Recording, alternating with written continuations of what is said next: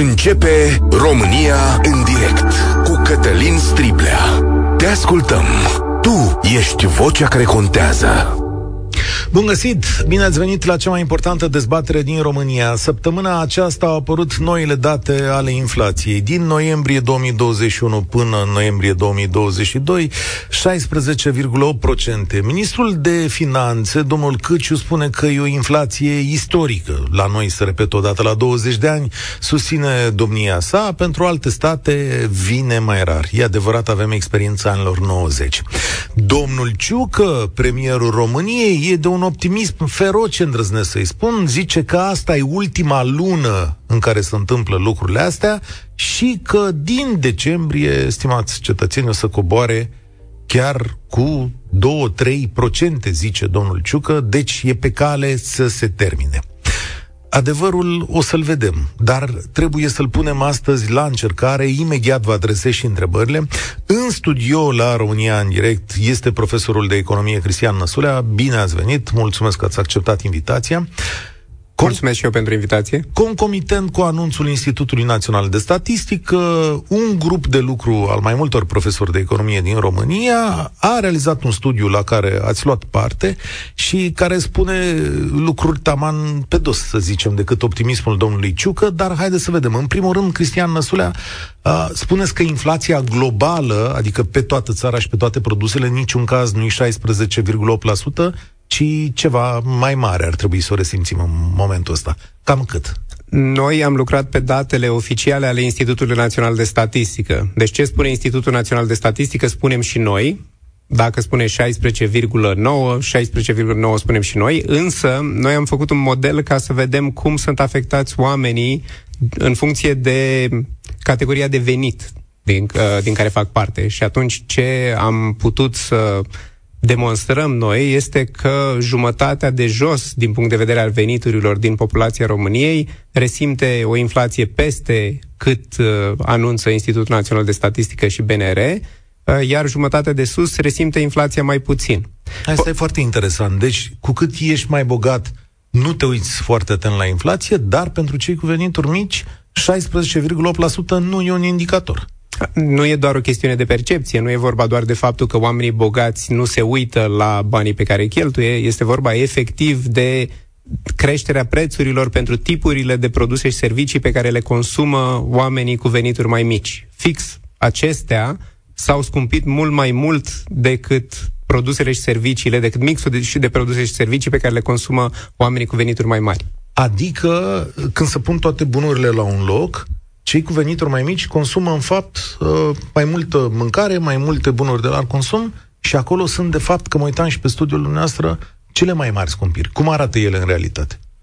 Exact despre asta vorbim. Practic, cei mai săraci 10% dintre români consumă jumătate din bugetul familiei ca să-și cumpere mâncare după care o proporție extraordinar de mare pentru energie, în special pentru încălzire în această perioadă a anului, și atunci, pentru că aceste două sectoare sunt cele în care s-au înregistrat cele mai mari creșteri, une, după datele INSE, pentru unele tipuri de produse 40% în medie, ceea ce înseamnă că vor exista și produse care au înregistrat scumpiri absolut uriașe, de sute de procente, practic, Asta face, de fapt, ca uh, inflația resimțită de uh, românii cu venituri mai mici să fie mult mai mare decât ce anunță BNR și Institutul Național de Statistică. Dacă zic că pe unele produse ei simt și 100%, cred că nu mă înșel, nu pe unele produse alimentare. Bun, acum eu am aici în față uh, și o declarație a domnului Ciucă, care zice, domnule, nu vă grăbiți că în decembrie va fi 13%. Conform prognozei oficiale, nu o să fie doar 13%.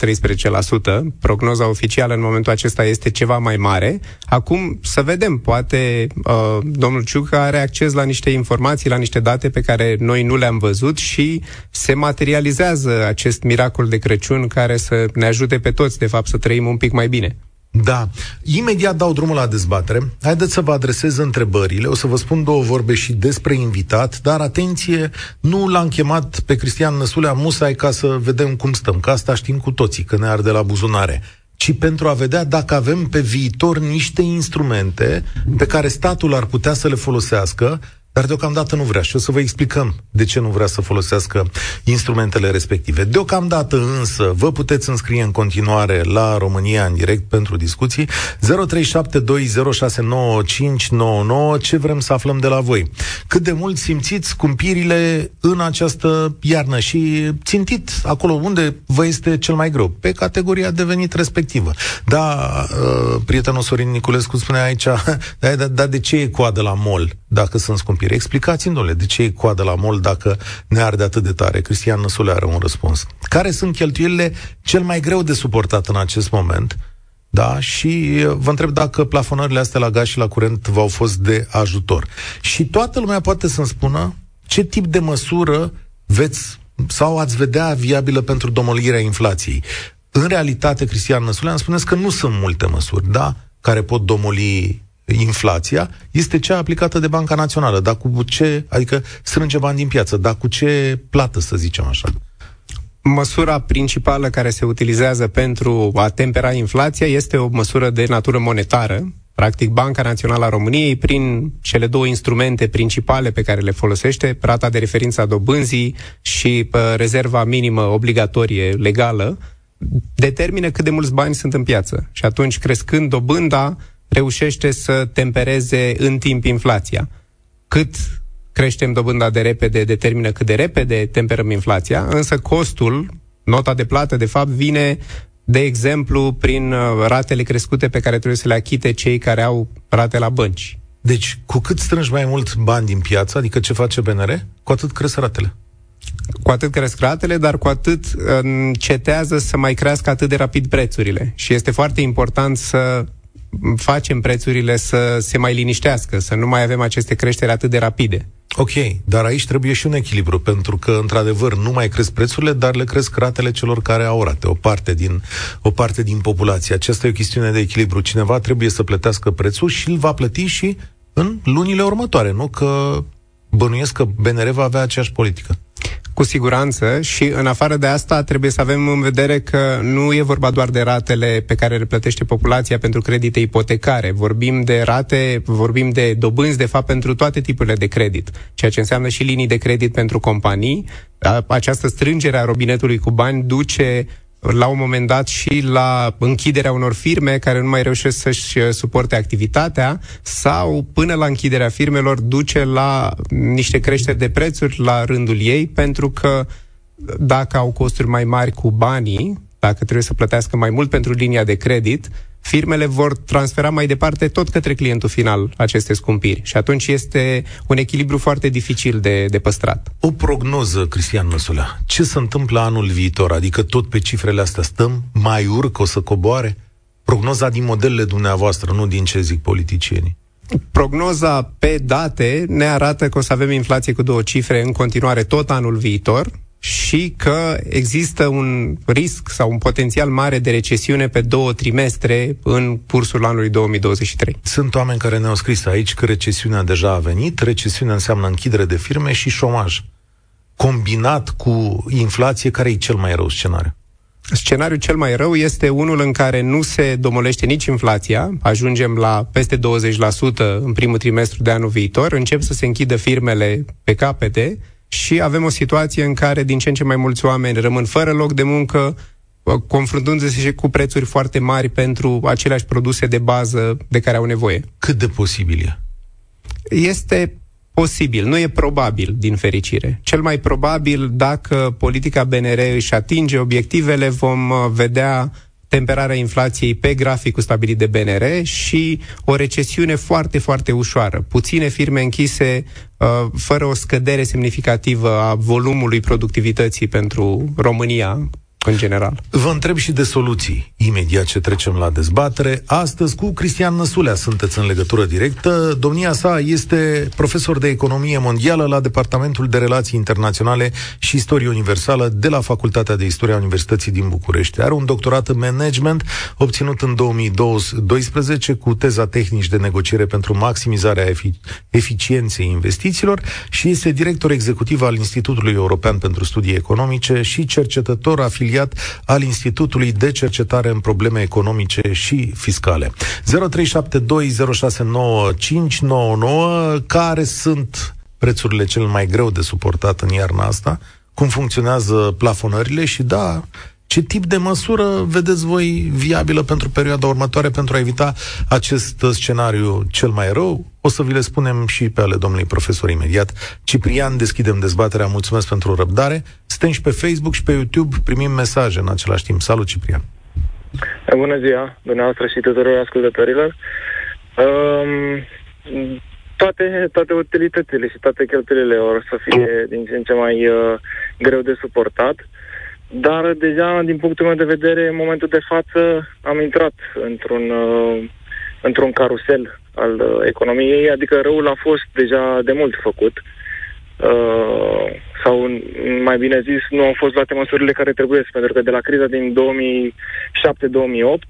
criza subprime, cred că știe toată lumea că a fost inventată metoda quantitative easing, prin care statul a cumpărat uh, obligațiunile emise, adică s-au printat mai mulți bani. Bani ce trebuiau scoși din piață la un moment dat, dar a venit pandemia și s-au printat și mai mulți bani. Iar uh, cred că în Europa va fi mult mai greu față de restul lumii, deși este pentru prima dată în istorie când este o inflație răspândită la nivel internațional, la nivel global. În Europa, pentru că America a început să, să, să, să crească dobânzile și să scoată banii din piață din februarie. Iar Europa a început, adică Banca Centrală a Europei a făcut-o de-abia în toamna aceasta. Motiv pentru care la noi o să se resimtă mai Ce înseamnă uh, că va fi mai crunt. Rău? Ce înseamnă? Uh, Ce această înseamnă? recesiune, a mai adâncă, mai adâncă și, uh, din punctul meu de vedere, nu există și nu cred că e doar părerea mea, adică nu cred că s-a inventat până acum o metodă uh, la nivel de macroeconomie de stopare a unei, a unei inflații decât prin uh, recesiune. Nu există altă metodă, ci doar în recesiune și selecție naturală. Adică cine e mai puternic și mai are niște bani la teșcherea, rezistă. Uh, de acord exact. sau, uh, îl întreb pe domnul profesor Năsulea, de acord?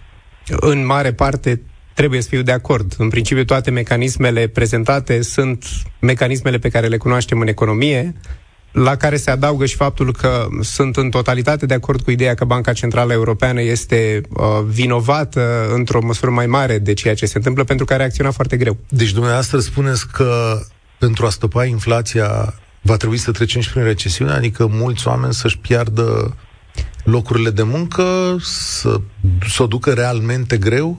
Ceea ce încearcă BNR să facă, după părerea mea, în momentul acesta, este să ne aducă o recesiune foarte, uh, foarte mică, o scădere foarte mică în comparație Corect, cu ce ar însemna... Ce trebuie. Face ce trebuie, doar că în, în continuare în România, din fericire, nu a printat la fel de mulți bani și din continuare România, din fericire și Banca Națională, a ridicat uh, dobânzile, doar că România se bazează mai mult pe import, iar noi importăm foarte multă inflație, mai ales din Germania, din Europa, de peste tot. Mai ales că folosim euro. Uh, folosind exact. atât de mult euro în România, uh, deciziile exact. proaste ale băncii centrale europene ne afectează în mod direct, indiferent cât de bine s-ar poziționa BNR. Adică folosim exact. euro în sensul că mental fiecare dintre noi își raportează prețurile la euro, la tot ce face. Și mental și în practică. Și în practic. Mulți dintre noi, dacă nu toți dintre noi, avem niște bani, 10 euro puși deoparte. Asta tot Foarte acolo interesant ce, ce spuneți. Uh, încă o întrebare. Deci spui că nu există un tip de măsură, Ciprian, dar vreau să spui tu personal, simt că ești un om tânăr după voce. Uh, da, 27. 27. Care e lucrul cel mai greu de dus în perioada asta pentru veniturile tale? Uh, mm, cred că cheltuielile, mâncarea, sincer să fiu, mâncarea. Pe mâncare dau, cred că, cei mai mulți bani. Ok, e bine de știut Se asta. găsesc soluții, uh, deocamdată n-am resimțit atât de tale, tare utilitățile, curentul și așa mai departe. Motorina poate că am resimțit-o, dar cel mai mulți bani pe, pe mâncare pe cheltui. Uh, și aici, da, nu prea poți să faci Ideea e că nu ai variante, pentru că s-au scumpit toate și nici prost calitativ nu poți să mănânci. Adică nu ai variante. Da, bună observație. Mulțumesc, Ciprian. Ionut, salutare, ai venit la România în direct. Uh, bună ziua. Uh, da, și, uh, sunt la aceeași uh, idee cu antevorbitorul meu. Uh, sunt și eu tânăr, am un copil de 3 ani jumate, la noi cel mai rău și cel mai rău ne arde rata la bancă. Noi am hotărât în 2020 să ne mutăm la casă în afara Bucureștiului. Uh, înainte de toată nebunia cu războiul și cu inflația, rata era undeva la 1900 de lei. Vreau să spun că deja a ajuns la 2700, iar din ianuarie mă îngrozesc pentru că ne-au, încă nu știu cât va ajunge. Mi s-a spus doar că va crește IRCC-ul de la 4, nu știu, 06 Stai la... să explicăm puțin. 4,06 la 5,71. Domnule exact. Măsulea, ce înseamnă asta? De la 4,06 la 5,71 pentru 450 de mii de români. Nu, nu știu să fac calculul da. în minte ca să spun exact cât o să fie, dar e o creștere uriașă. E o creștere e foarte, foarte mare. mare din punctul meu de vedere de vreo 600 de lei. 600 de lei la rată? Mm-hmm, probabil. În, în plus față de ce a fost până acum. Uh, în, în plus față de ce a fost până acum. Până acum, deci de la 1900 la 2700 mi-a crescut cu 800 de lei într-un an de zile. Și vei mai pune și încă 600? Încă 600 de lei, iar de la bancă m-au anunțat că va mai fi o creștere probabil la IRCC-ului și din aprilie. Da. Ceea ce înseamnă că mie mi-a crescut rata uh, până în momentul de față cu vreo 40%, mai încrește cu încă 20%. Norocul nostru, să zic așa, a fost că ne-am îndatorat cam doar 20% din venituri, adică ne-am dus în plafonul de 20% maximum uh, la rată, iar, dar bineînțeles că acum s-a ajuns să plătim undeva mai mult de 20% din cât câștigăm. Uh, am avut un pic de noroc că ne-au crescut și veniturile în uh, ultimul an, să zic că uh, cam cu 30%. Iar ca și pași, uh, primul pas a fost să renunțăm la grădinița privată, să-l înscriem la o grădiniță de stat, unde facem o economie de aproximativ 2000 de lei. Uh, oricum e o deteriorare a nivelului de trai, asta în mod cert. Până da. reușesc salariile să ajungă din urmă inflația... Dar știți ce nu înțeleg eu aici, domnule profesor? Uh, în momentul în care s-a construit mecanismul ăsta IRCC, foarte mulți de voci din piață au spus, din piață, mai ales dintre experți, analiști, nu știu dacă neapărat băncile au spus, că mecanismul ăsta e mai avantajos pentru cetățeni decât uh, uh, Eurobor. Uh, de că lucrurile se aranjează tot pe direcția aia. Cum stă, cum stă treaba aici? Era un mecanism care a fost gândit ca să favorizeze populația la momentul respectiv. Este neclar acum care dintre cei doi indicatori care pot fi aleși o să fie cel mai avantajos peste două luni de zile, peste trei luni de zile fiecare dintre noi trebuie să vadă pentru rata pe care o are ce soluție este mai avantajoasă eu și nu să... Mai am. Avantajul pentru mine nu mai este pentru că eu odată ce am făcut creditul cu IRCC, eu nu mai pot să trec la robot. Nu se mai poate în momentul ăsta, deci dacă ai optat pe un credit cu un anumit tip de rată, nu mai poți să treci pe cealaltă. Decât să faci probabil refinanțare, e... dar uh, ca să faci refinanțare sunt niște costuri cu fiind ipotecar, trebuie să plătești uh, ipoteca, să faci din nou uh, tot dosarul cu evaluare. Sunt, am făcut eu un calcul, sunt undeva la 5.000 de lei în plus. Corect, dar la un moment dat s-ar putea să merite. Deci la un moment dat uh, trebuie... Eu, când am făcut calculul nu se merita, pentru că practic în creștea rata, dacă treceam la robor, de la 2700 la 3400 și nu mai puteam să trec după aia să fac nicio schimbare. Adică eram acolo. Iar pe rată fixă am încercat și în creștea rata cu apro- aproximativ 1000 de lei și 5 ani de zile nu puteam să fac altceva decât încă o refinanțare, același lucru. Uh, asta dacă ți acceptă banca, că nu toate băncile acceptă să-ți ofere. Da mai multă vești proaste într-o singură convorbire. Mulțumesc tare mult, Ionuț, pentru telefonul tău. Ne luminează dintr-un punct de vedere. Uh, nu vă cer sfaturi în emisiunea asta dacă ați fi, uh, dacă ați fi în fața unui credit. Cum ați proceda? Eu sunt în situația asta, da? chiar sunt în, în situația asta. Ce trebuie să spun este că există tot timpul opțiunea refinanțării te muți de la o bancă la alta de fiecare dată când uh, devine insuportabil și nu mai e sustenabil să, să menții creditul. Deci Asta. un tip de flexibilitate nu trebuie să, să aștepți și atunci ați urmări în perioada următoare un robor sau IRCC? Sau o rată fixă? Deocamdată, dacă se poate obține o rată fixă de undeva pentru o perioadă de timp, s-ar putea să fie cea mai interesantă variantă, dar pentru fiecare caz în parte trebuie făcute niște calcule, cu ajutorul cuiva care știe să facă un Excel în care să întindă toate datele ca să fie luat, luată decizia de la caz la caz. Nu, nu știm cum e mai bine pentru toată lumea. Nu există o, un există o soluție standard. unitară, da. Uh, cu Cristian Năsulea suntem astăzi. Vă întrebăm cum treceți prin această perioadă de prețuri grele cumplite, ce vă este cel mai greu și uh, ce soluții avem la îndemână. O să vă prezentăm imediat 3-4 soluții pe care statul român le are la îndemână. Foarte interesant. Nu vrea să apeleze la ele. Gabriela, salutare! Salutare! Eu vă sun din Spania. Vorbesc uh, ca și româncă, ca și ce văd în România toți românii cum trec prin toată nebunia asta de creșteri de prețuri și toate astea. Eu, ca să zic așa, aș putea să dau un sfat, nu un sfat. Eu aș putea să zic cum trec eu prin inflație, Cum? cum aș putea sau cum aș trece. Uh, chiar începând cu sărbătorile astea. Românul, în general, îi place să cumpere mult, să pregătească mult și după aia aruncă tot, aproape. Mâncare mai puțină. Da, e o observație bună, da.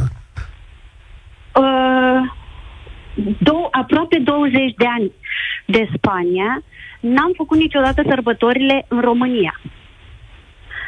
Uh, De ce? Nu că nu ne-am fi mm, permis, că n-am fi putut, dar suntem tipul ăla de familie care să avem o rezervă acolo pentru orice eventualitate.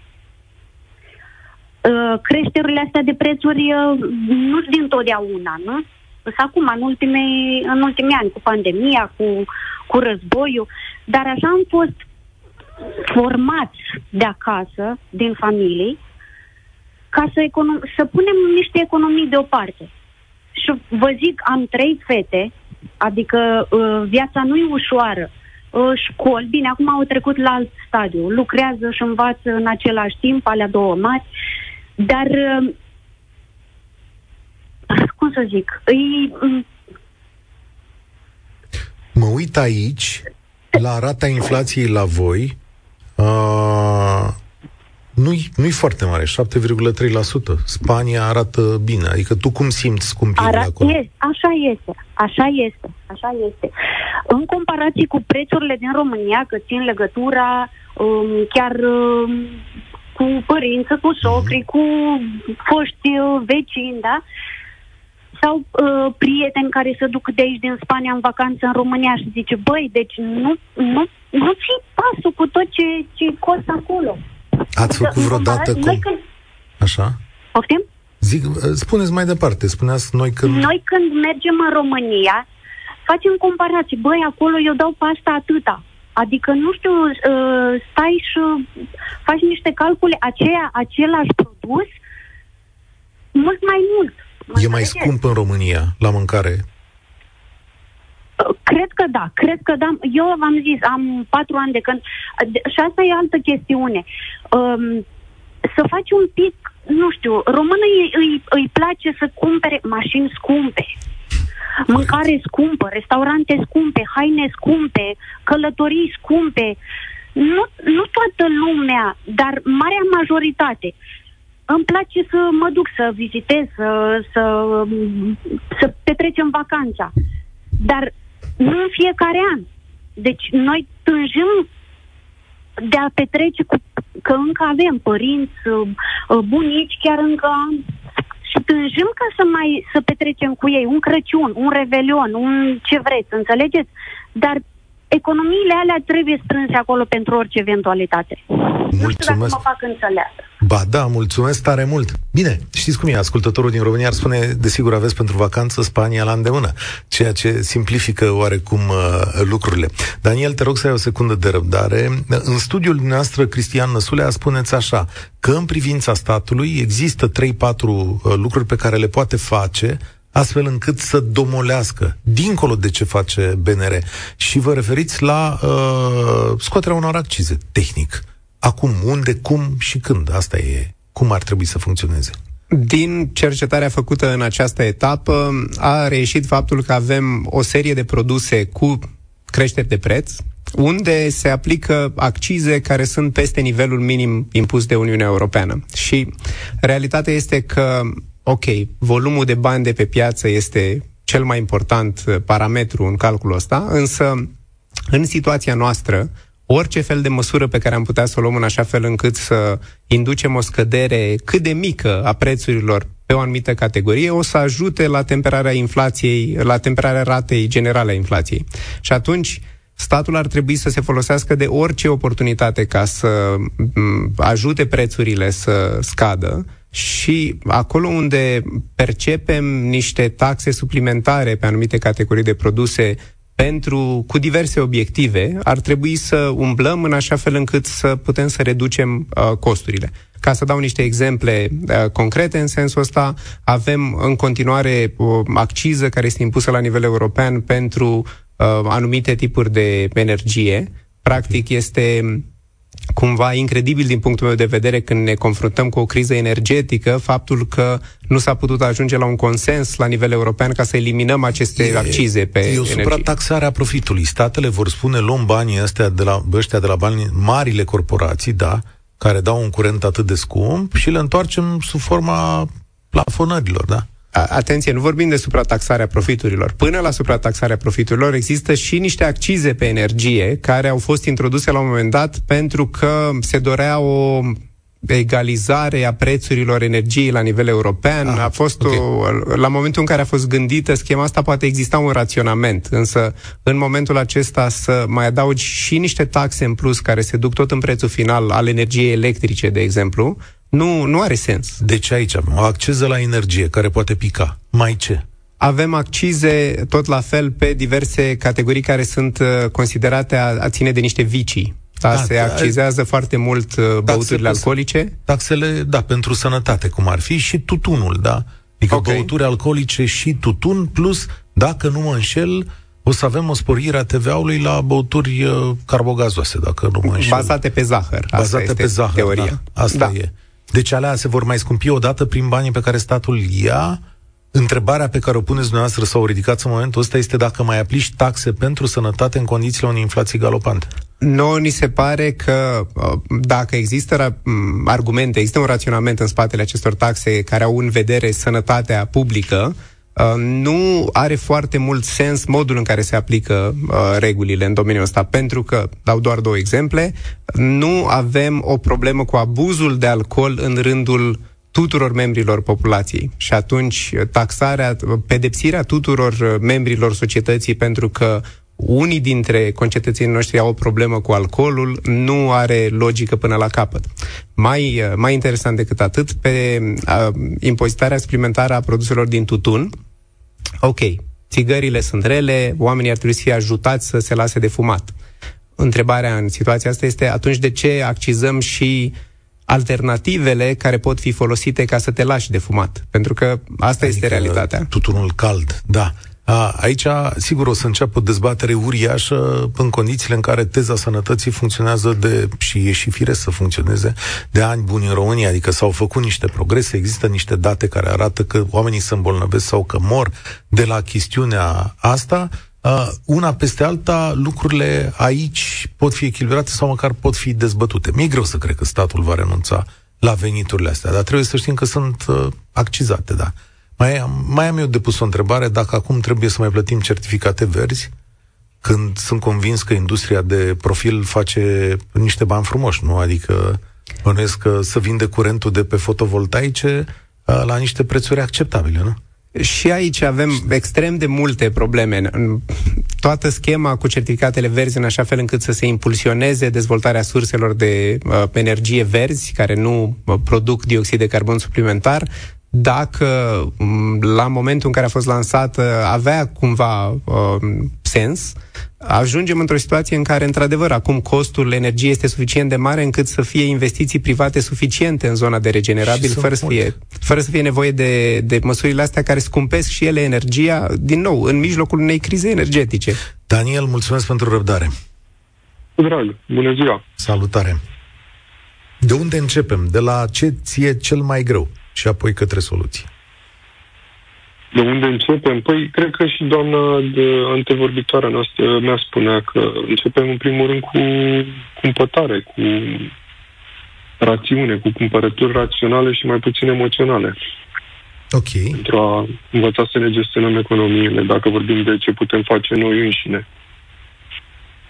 Ok. Pot, că nu facem abstracție de ce fac. Uh, și economisire, că scopul ar fi să se economisească cât mai mult ca să scoți banii din piață, da, asta ar fi ideea de bază de aici Bine, în primul rând să producem ca să avem ce să economisim. E o condiție aici de cauzalitate. Uh, da, și mă îndoiesc că sunt așa de mulți cei care pur și simplu risipesc. Dacă ne uităm la cei care au venituri mici, sunt convins că îi trag de fiecare leu. Poate își mai fac cât o plăcere, cât un viciu, habar n-am, dar nu cred că sunt cei care risipesc așa mult. Cei care risipesc sunt cei care au, în general, sau care pot să risipească, care au compromisele risipei. Altfel, mă îndoiesc că cei care câștigă minimul pe economie risipesc bani așa iurea. În mod evident, și am spus de la începutul emisiunii, că avem două plaje de, de lucru aici. Pentru unii oameni, episodul de aici, episodul acesta inflaționist, este absolut devastator. Pentru clasa mijlocie sau ce mai rămâne din ea, e mai suportabil, e perfect adevărat. Întrebarea care se pune este dacă, din punctul tău de vedere, ne îndreptăm către lucruri mai complicate, adică către recesiune sau chestiuni de genul ăsta în perioada următoare. Dacă ne uităm la semnalele care vin de afară și sunt mulți și, uh, șefi de companii mari care anunță tot felul de măsuri de de costuri, uh, disponibilizări, restructurări, pare că acolo ne îndreptăm, dar în același timp mi se pare că lucrurile sunt atât de volatile în uh, ultima perioadă încât uh, nu știu cine mai poate să le prezică. Nu vreau să cad în teoria ale conspirației sau, știu, alte nebunii de genul ăsta, dar, uh, efectiv, nici nu știu de unde să le apuci. Cred că ceea ce poți să faci tu însuți la un moment dat este să înțelegi foarte bine ce surse de venituri ai, ce cheltuieli ai, să ai o, o privire clară asupra situației tale financiare și să încerci să vezi de unde poți să reduci, fără să te afectezi calitatea vieții este un punct pe care nu l-ai deci, dori. Da? spui că, de fapt, în ceea ce se întâmplă, neexistând mecanisme foarte puternice, ține de decizia individuală sau a companiilor dacă trecem peste uh, hopul ăsta? În primul rând ține de tine însuți ce faci cu resursele tale și cum le gestionezi și cum poți să generezi resurse extra. Pentru că și în perioade dificile au fost persoane care au reușit să-și genereze venituri extra. Au fost firme care au apărut și și-au generat venituri extra. Vezi, din pandemie, nu știu, vânzare de aparate de dezinfectare, în, cu, eu știu, cu ultraviolete sau alte lucruri de genul acesta. Deci vor fi persoane care vor ști să speculeze sau să se descurce cum ne place nouă românilor să spunem, să ne descurcăm, inclusiv în perioade dificile. Sunt convins că așa s va întâmpla. Crezi că prețurile astea vor da vreodată înapoi? Uh, da, vor da, însă trebuie să facem o delimitare foarte bine între ceea ce înseamnă deflație și dezinflație. Ok. Că lumea are impresia că dacă anul viitor vom avea inflație estimată maxim 8% la sfârșitul anului, scad prețurile. Nu, greșit scade ritmul cu care cresc prețurile. Ok. deci, ca să, asta, asta voiam să spun și aici am adresat și domnului Năsulea. Deci, adevărul este, uitați-vă bine la ce scrie prin galantare pe internet, în dreptul produselor. Prețurile alea nu au cum să dea înapoi. Zic corect sau zic greșit, domnule profesor? Foarte corect. Pe termen lung, prețurile nu fac altceva decât să crească, pentru că politica pe care au băncile centrale este una anti-deflație. Mereu dacă se întâmplă ceva în economie care să ducă la o creștere de productivitate și care să ducă eventual la o scădere uh, a prețurilor medii, imediat băncile centrale dau drumul deci, robinetului cu bani și încep uh, prețurile să crească un pic din nou. Ca să fie pe înțelesul tuturor, să zic așa, dacă astăzi pe o sticlă de lapte, pe, o sticlă, pe un carton de lapte, scrie 9 lei, șansele ca să-l mai vedeți în viitor la 7, 8 lei, 6 lei există sau mai curând nu? Se poate. O, s-ar putea să fie o reducere pentru o săptămână la un vânzător anume și să fie mai ieftin, dar doar atât. Și atunci, asta înseamnă ce? Că, de fapt, inflația trece odată cu creșterea veniturilor cetățenilor. Singurul mod ca să ne recăpătăm nivelul de trai și puterea de cumpărare este să domolim ritmul de creștere al prețurilor și să ajutăm salariile noastre, veniturile noastre să crească în așa fel încât să recupereze ce au pierdut în, în ultimul an. Mulțumesc tare mult, Daniel. Sigur că primim multe mesaje cu reducerea taxării la sănătate, celebru CASS. Da, aici foarte multă lume ar zice. Știți că eu am teoria mea aici care zice, sigur, da aveți impozitul pe venit mic. Și de undeva statul, ca orice stat, trebuie să te părlească. L-ați auzit pe domnul Ciolacu la televizor zilele trecute spunând că ce sta progresiv, da? Că ăsta e corect. Și atunci, ce ne dorim cel mai tare? Nu știu, întreb. Unde e calculul echilibrat?